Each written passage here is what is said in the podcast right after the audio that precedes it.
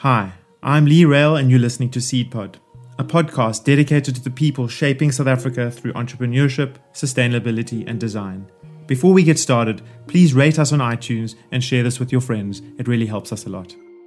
Named one of the most creative people in business by Fast Company and one of the most influential designers working today by Graphic Design USA, Debbie Millman is also an author, educator, curator, and host of the Design Matters podcast. As founder and host of Design Matters, one of the world's first and longest running podcasts, Millman has interviewed nearly 500 artists, designers, and cultural commentators over the past 14 years. Design Matters won a 2011 Cooper Hewitt National Design Award. In 2015, Apple designated it one of the best overall podcasts in iTunes, and in 2018, the show was honored by the Webby Awards. Debbie is the author of six books, her illustrations have appeared in publications such as the New York Times, New York Magazine, Print Magazine, Design Observer, and Fast Company, and her artwork appears in galleries across America. Debbie co founded the world's first graduate program in branding at the School of Visual Arts in New York City, was the president of Sterling Brands, one of the world's leading branding consultancies, and has worked with many of the world's top companies. She is frequently asked to speak internationally on design and branding and loves to travel. Debbie is currently working with Law and Order SVU actor and activist Mariska Hargitay's Joyful Heart Foundation to eradicate sexual assault, domestic violence, child abuse, and the rape kit backlog. Needless to say that it was an absolute honor for me to have Debbie on my podcast at Design Indaba 2020 earlier this year. We discussed a wide range of topics, and our conversation ended up being quite a philosophical one, discussing her personal visioning process that she does with her students, why people are not brands, some ideas about why we are so addicted to things, and she was very open about sharing some of her fears and struggles as a creative person. A lot has changed since this interview, but we still remain the same flawed humans with the same needs and fears, and I have no doubt you'll be inspired by this amazing woman and our conversation. Debbie Millman, I actually can't believe that I'm sitting here talking to you today. Oh, uh, thank you, Lee. Thank you. Welcome to Seed Pod. My absolute pleasure. Um, there, there's so much to talk about because I feel like there, there's so many commonalities that we have. Um, both being designers as a start, both running. I mean, I've been listening to your podcast for maybe three, four years. Um, you're both Jewish. Ah. um, fellow tribesmen. Yes, um, woman. So, congratulations on you getting engaged, right? Thank you. Yes. Um, I hear. Are, are, the stories true that I read in the in the I don't know social media about how you met? Tell me what you've heard. um, that you pursued her. Yeah, yeah, okay. I did. um, from an outsider's perspective, it looks like it, it's another facet of you actively creating something that you want for yourself in your life. Um, That's a really wonderful way of putting it. And I don't know that I would have thought of it that way, but I think that's probably true. Absolutely. I, I think it was last week I did I was listening again to your Tim Ferriss interview, and I did the that exercise. Oh, the ten year plan. The ten year plan thing. The the one day. Yes. It was so powerful. I wrote. I, I've got this big sketch pad about this big, and I wrote four full pages of that, and I just left that feeling so like, oh, it's, it's gonna happen. It, it, I don't have to like feel this urgency that all these things need to come true. That it was like an ease that and a trust that it will happen somehow. It's it's really quite extraordinary how that happens. It's something that I've heard many times from people that have undertaken the exercise. So I'm I'm really excited for you. When did you do that exercise? I did that exercise in 2005, 2005 in okay. Milton Glaser's summer intensive at the School of Visual Arts. He used to teach a summer intensive and I took it and I didn't know what it was about. It was a very hush hush kind of fight club mentality about the class. You didn't know much about what you were going to do prior to taking it. You had to just put your trust in Milton's arc, which I did very happily. And that class changed my life. Um, Milton doesn't teach that class anymore. And so I asked him if I could incorporate the, what was a five year plan in his class into my classes at the School of Visual Arts and adjusted the time because I was teaching and am teaching undergrads and graduate students and his class was mid-career professionals. Right. Okay. And so I felt like the younger folk needed a little bit more runway than five years to manifest some of their dreams. Yeah, I think as a as a young person, five years is like oh yeah, yeah. Even the now, diaper change, yeah, now it absolutely goes, goes quickly. Yeah. And uh, did everything? So was your relationship that you now have part of your ten year vision?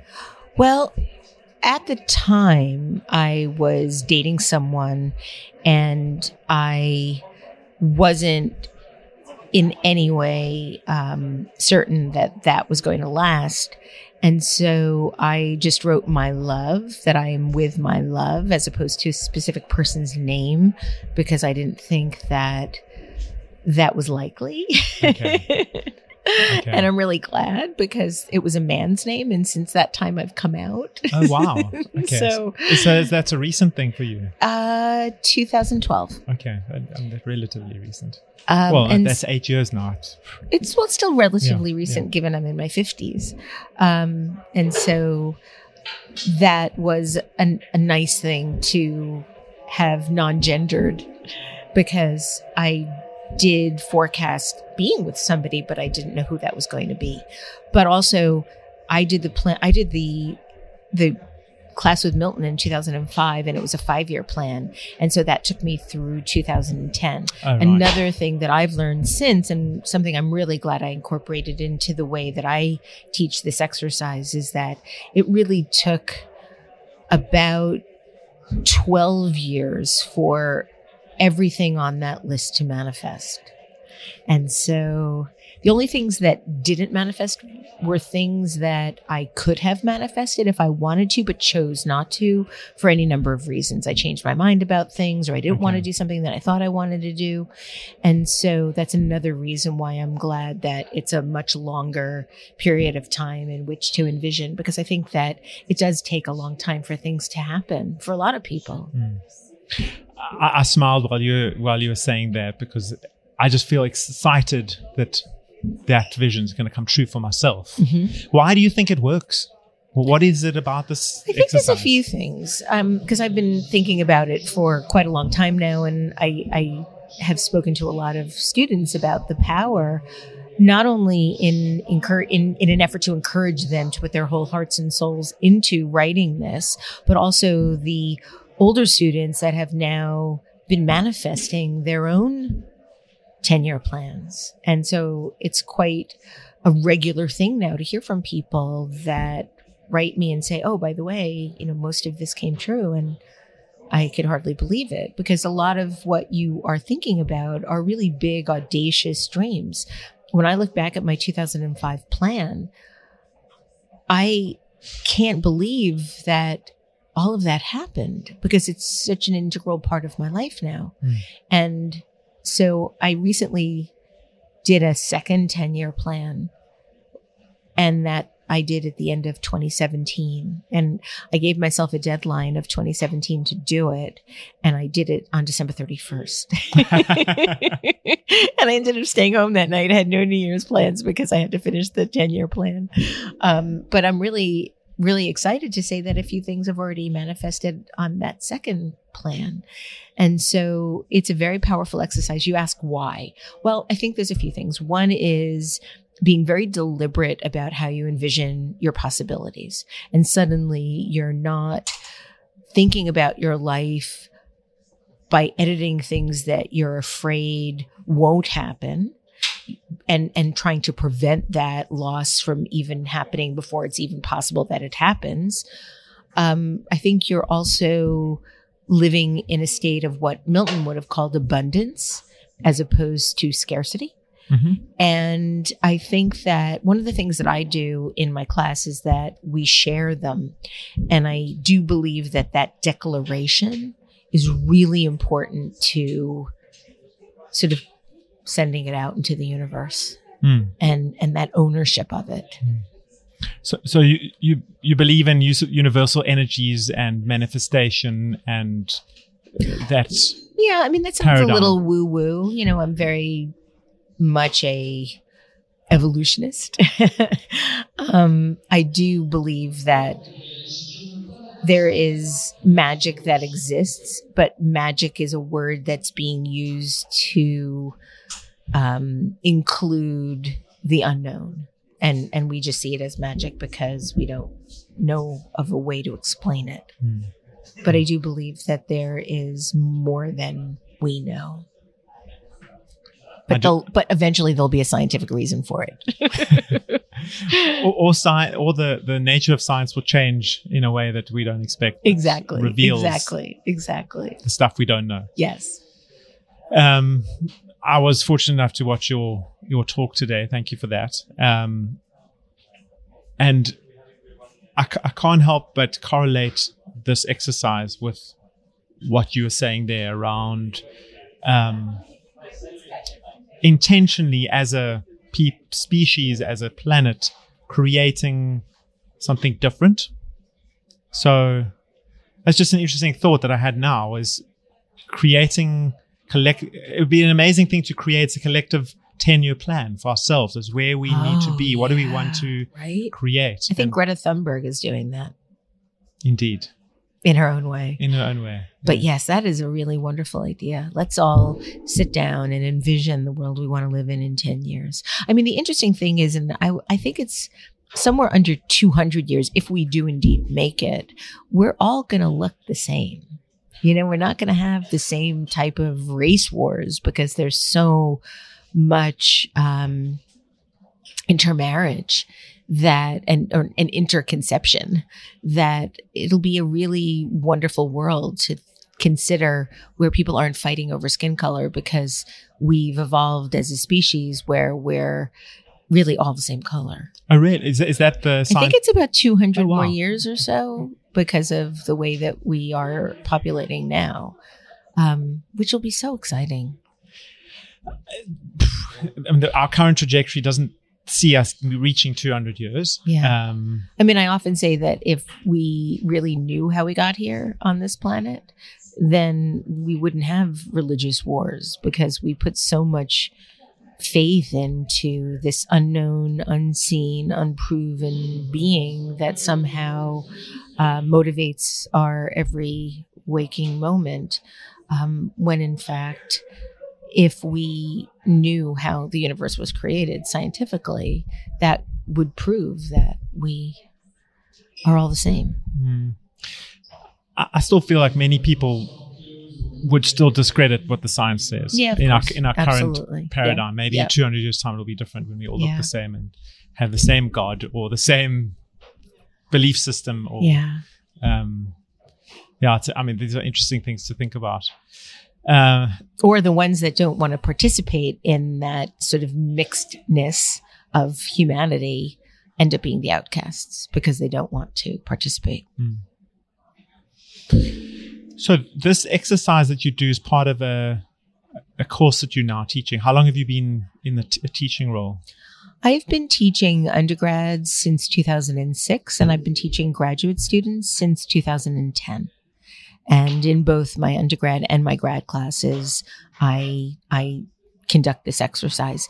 In my undergrad classes, it's in a class that I've called um, "Differentiate or Die: How to Get a Job When You Graduate," and part of the impetus of that class was my inability to imagine what my life could be when I was that age. And when I graduated college, it was, I, I created a world where I was limited only by my own actions and thoughts about what I thought I deserved and was worthy of. And so part of what I try to do with the undergrads is give them a sense of what is, of what they're capable of.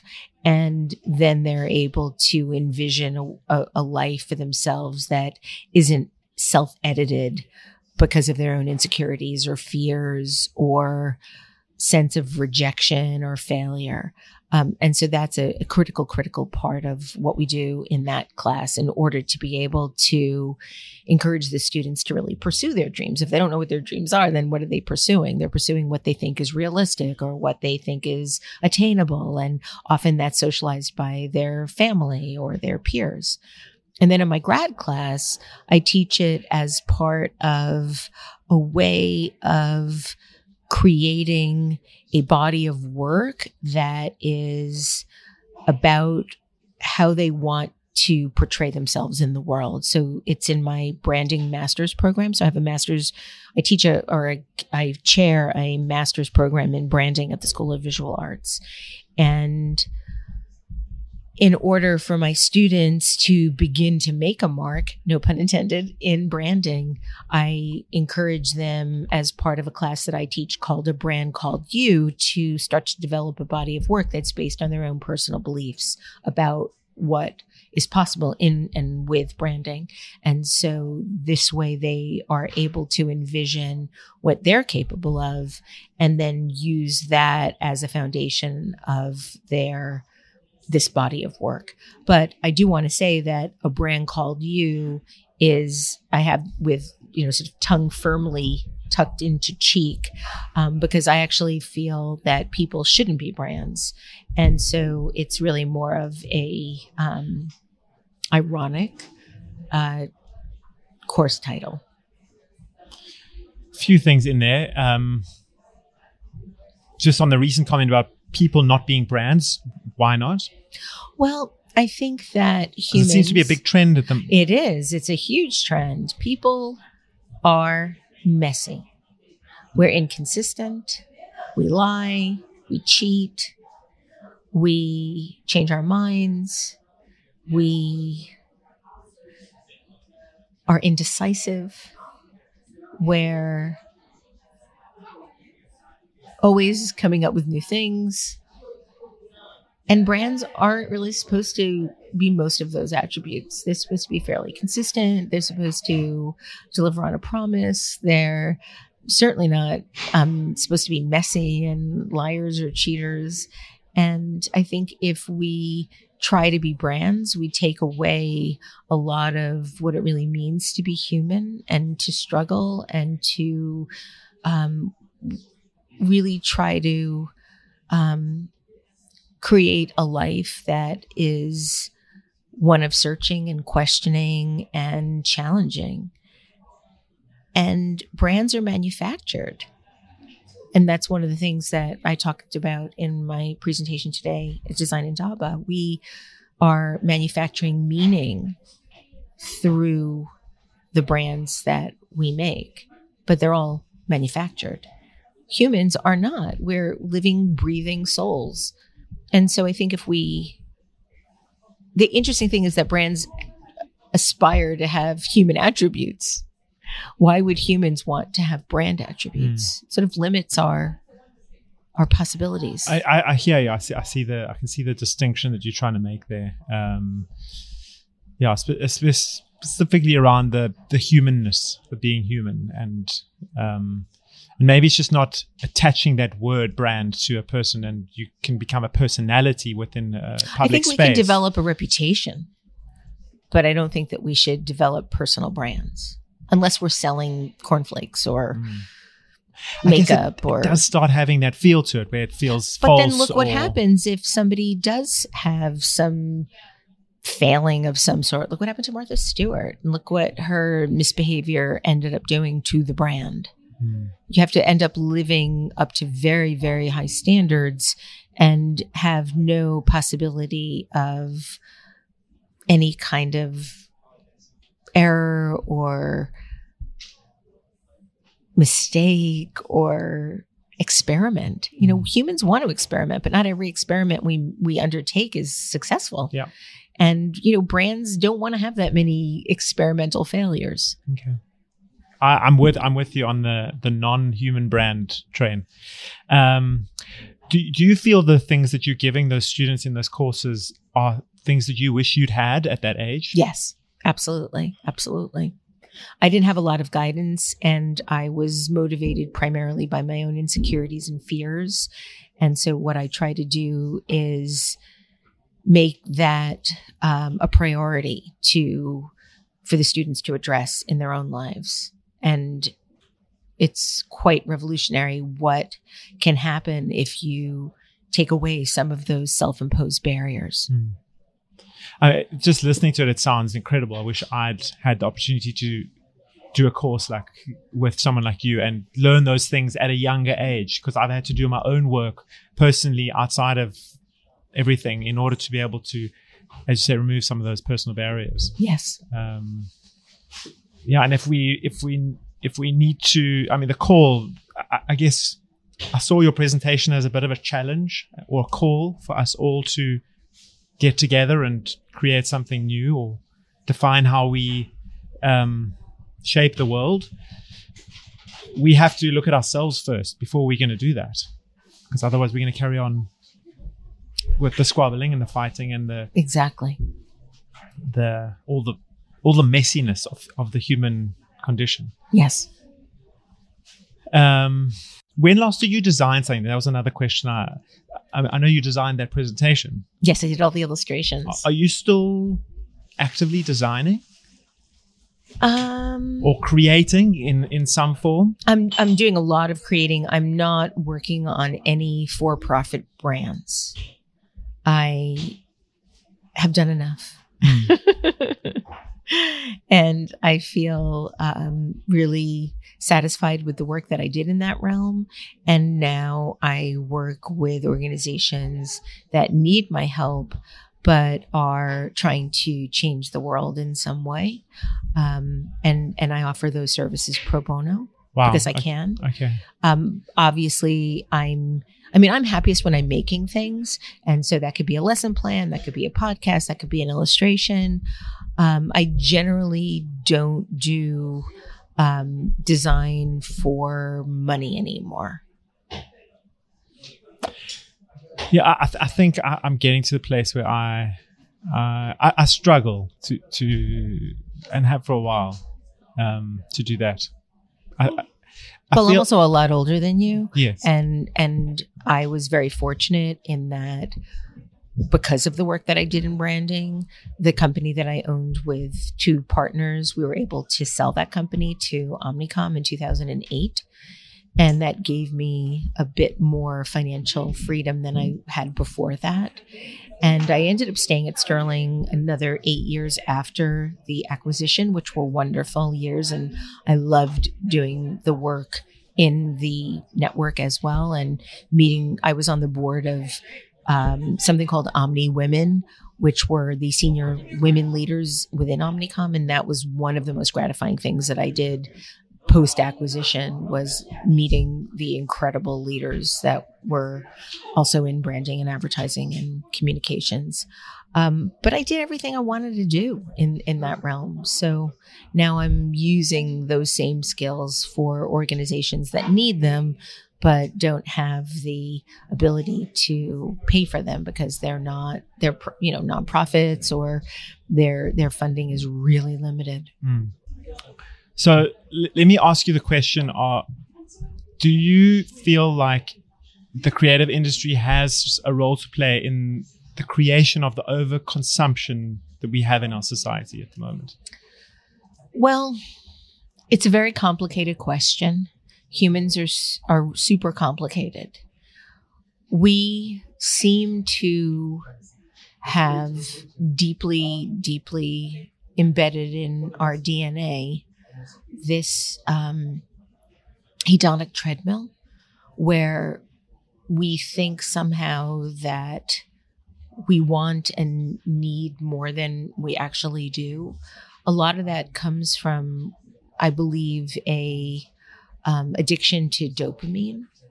And so if you look at the way we behave with things, we metabolize our purchases really, really quickly.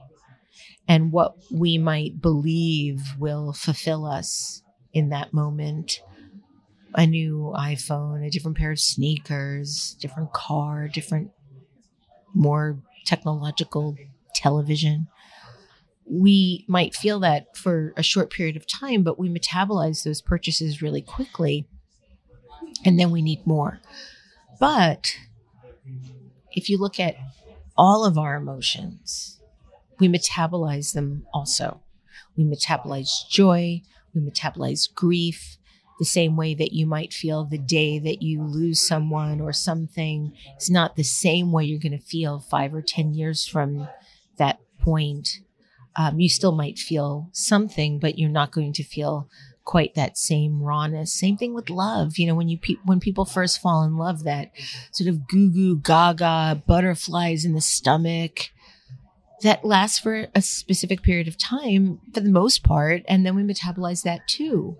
And so we keep creating things as an, in a, in a way to fulfill ourselves because we have something that we need to fulfill, um, to fill up. We do that with our emotions. We do that with people. We do that with products. We do that with things. So in order to stop the overproduction and the overconsumption, we'd have to really understand why we do that in the first place. It's not, we could stop the production, but the feeling of needing it would still be there. The hole would still be there. Yeah, that hole would still be there. What are we filling up and why?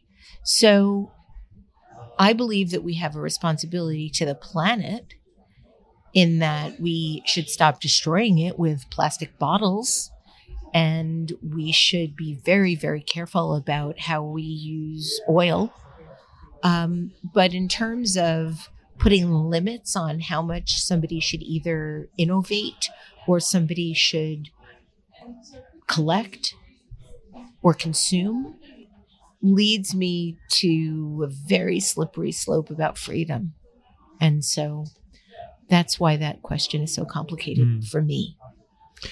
I mean, you touched on some interesting things there, but for me, the I don't think we need to. I think we need to ramp up innovation, actually, not scale it back, in order to shift the way we make all the things so that they're not harming the planet. So, right, but um, you can't really do one without the other. Innovation, it, what's born from innovation are successes and failures, and so you need to have that um, abundance in order to be able to ensure that what is created is indeed hmm. successful. Mm.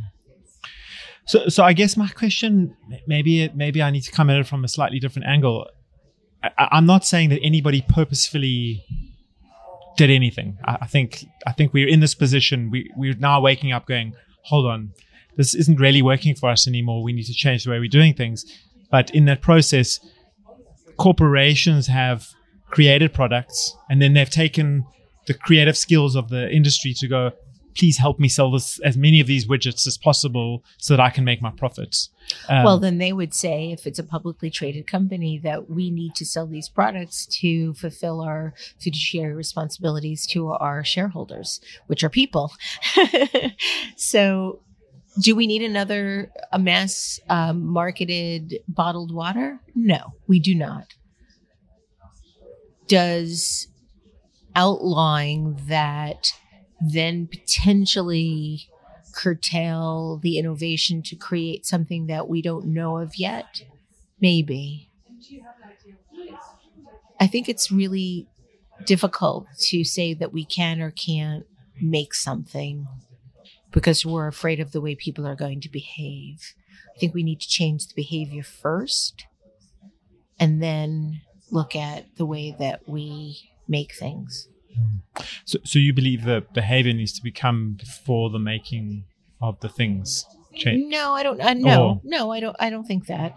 I think that we have to be very careful about putting rules into place that can then be hacked by people that want to change the rules or don't want to obey the rules. And that's generally why we're in the situation we're in. It's not that the basic tenets of capitalism is are bad. It's that humans are trying to take advantage yes. of those basic right. tenets of capitalism. I mean, the basic tenets of capitalism is that we want to create the best product at the best possible price. to benefit the people. But the people that are making and manufacturing those products are trying to do all sorts of things to be able to get the most money for the basic acceptable product. and so, but telling people that they need them for this specific reason. So the, the system is rigged right now, and mm-hmm. that's what needs to be fixed. The basic tenets of capitalism is not what is wrong with this world. What's wrong with this world are the people that take advantage of what we have and what we're capable of. Mm. So, what, first question is what do you, how do you identify do you identify yourself as a creative? What what does that identity look like for yourself? Um how do i identify? Identify as somebody that likes to make things. I'm happiest when i'm making things. I can relate to that. Um and what do you feel like your role in this life is i'm still working on, still that, working on that trying to figure it out I'd like to think that my life had some meaning. I'm in my late 50s. And so I'm worried that I'm going to run out of time and that by the time I um, feel secure enough and confident enough to actually do something that requires more risk than I'm willing to undertake that I'll it'll be too late. I worry about that. My whole life has been a exercise in trying to feel better about myself in an effort to do what I really, really want to do. Um, and I worry that I'm running out of time to feel better about myself. Sorry, it's no. really quite a buzzkill. no, I, th- I think there's a piece of that that is part of my opinion creativity. Do you, or do you do you feel like your some of your creativity was born out of that insecurity or that no fragility? I don't, I don't. No. I don't. I think that it's just kept me from being able to fulfill my creativity. And i think that the notion of needing to suffer or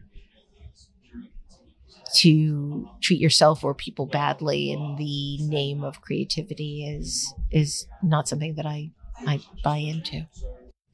But do you feel like there's some struggle that's required that's internally maybe that's that that facilitates expression of of of oneself, one's creativity. Well, the struggles that I generally have when I'm being creative is being as creative as I want to be you know, when I'm making an illustration, it's not unusual for me to be fighting with the paper, the canvas, or the screen. And I find myself gallantly struggling to get out what I want to get out in a way that is accurate in, to what I'm thinking about. Um, that's the struggle that I feel is how do I express what I want to express at the skill level that I don't always have. I mean, I, as a designer, I often I feel that where I'm trying to create something and I, like as soon as a project's finished, I, I like don't want to see it anymore. It's it's done. Even if it's someone else thinks it's beautiful, I, I'm I've had enough of it, and I, I'm I'm my own worst critic. So, I, is it similar similar thing for you? I go through stages. You know, I'll start out with something and I get very enamored with it because I'm making it and it's exciting to be making it. And then I start to struggle because the skill level might not be what I want it to be. And so then I'm fighting with it. And then if I fight long enough, then I tend to have a breakthrough and then I feel better about it. And then I'll continue doing it and then I'll feel proud of it. And then I'll put it out there and then I'll become really tragically embarrassed by it. And then I start all over.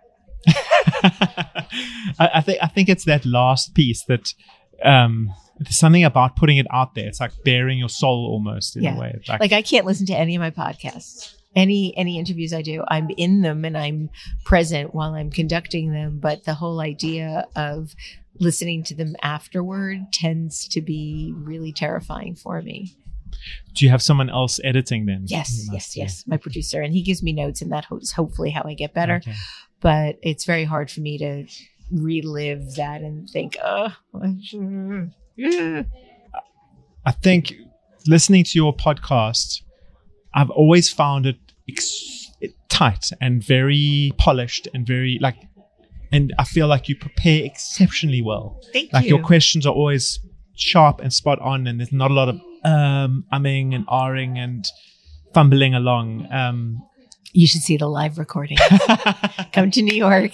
My students watch and listen, and they see all the bloopers. Okay. well, I'm coming to the one. Uh, when's it tomorrow? the oh, next that, yeah, you'll see tomorrow when Okay. I interview Robert Wong. Yeah, yeah. Okay. I make lots of mistakes. Okay, good. Yeah.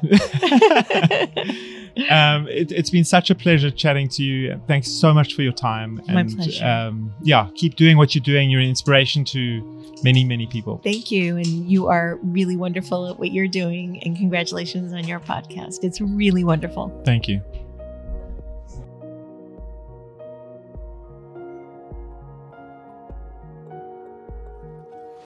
You've been listening to Seed Pod with me, Lee Rail. Thank you so much for your attention. I know that it's not always easy to listen to a conversation that's an hour or more these days with time being so pressed. So I really appreciate those who are listening to these conversations, and I hope you're getting as much value out of it as I am. And I'm walking away with nuggets of wisdom from each conversation, and I trust that you are as well. You might have noticed that there's a little bit more noise in the backgrounds of the recordings. That's because I'm not in a studio anymore. I have gone on my own. I've got a mobile setup. And so I'm doing it all myself. I'm recording myself, I'm editing myself. And so if there's any feedback, if it's too loud, too soft, too noisy, let me know. If you, if you have any feedback as to the content of the podcast, love to hear from you. Otherwise, keep listening, keep sharing, and keep being inspired.